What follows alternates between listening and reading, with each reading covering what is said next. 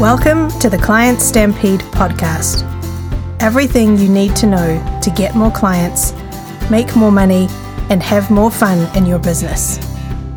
I'm your host, Julie Guest. The difference between success and failure is so very small. Don't give up. It was Sylvester Stallone who famously once said, Going that one more round when you don't think you can, that's what makes all the difference in your life. It's important food for thought that the difference between success and failure is very often something so very small. Doing that one extra thing that you didn't think you could do, or making that one call when your knees are knocking, or taking that leap of faith when just the thought of it made you feel like throwing up. Sylvester Stallone's true inspirational story is the stuff of legends. He was born in Hell's Kitchen neighborhood of Manhattan, New York City in 1946. Due to complications during labor, half of his face was paralyzed, including parts of his tongue, lip, and chin. For the first few years of his life, Sylvester was shoved from one foster home to another because his parents were in a very unstable marriage. Eventually, he reunited with them, but his troubled past and paralyzed face made him an outcast in school. He often got suspended for bad grades, getting into fights, and all kinds of behavioural problems. But from a young age, he dreamt of becoming an actor. And after having no luck in New York, he moved to Los Angeles, but things got even worse. He struggled to find work, and things got so bad that he sold his wife's jewellery, he became homeless, and he even ended up selling his dog because he could no longer feed him. Most people would have given up at this point, but not him. Here's a side note I've got to say that under no circumstances would I ever sell my dog, and I've got four of them. No matter what, there's always a way to make ends meet. But I digress, so let's continue with Stallone's story.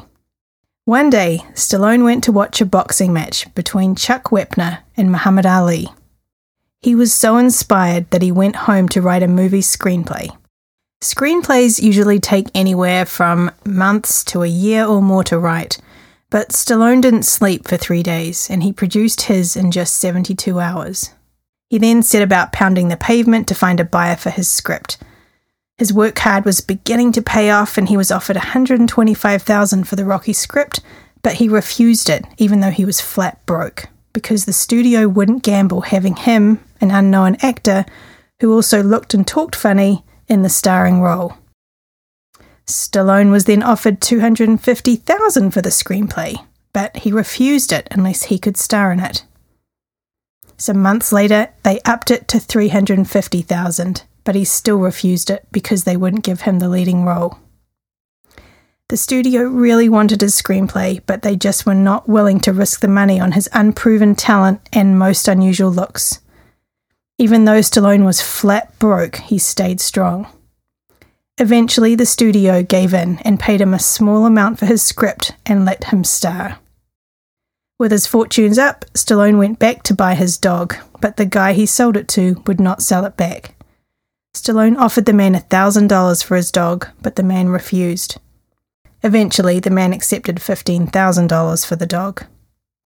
As you know, Rocky became one of the top selling movies of its time and was nominated for 10 Academy Awards, the sequel, Rocky II, was released a few years later and also became a massive success. The film series has grossed more than $1.25 billion at the worldwide box office. Lessons we can learn from his story. I am not the richest, the smartest, or the most talented person in the world, but I succeed because I keep going and going and going. In other words, success is right there in your grasp. Don't let go of it, just keep pushing. You can get a copy of today's show notes and get emailed a copy of all future episodes by visiting clientstampede.com forward slash email.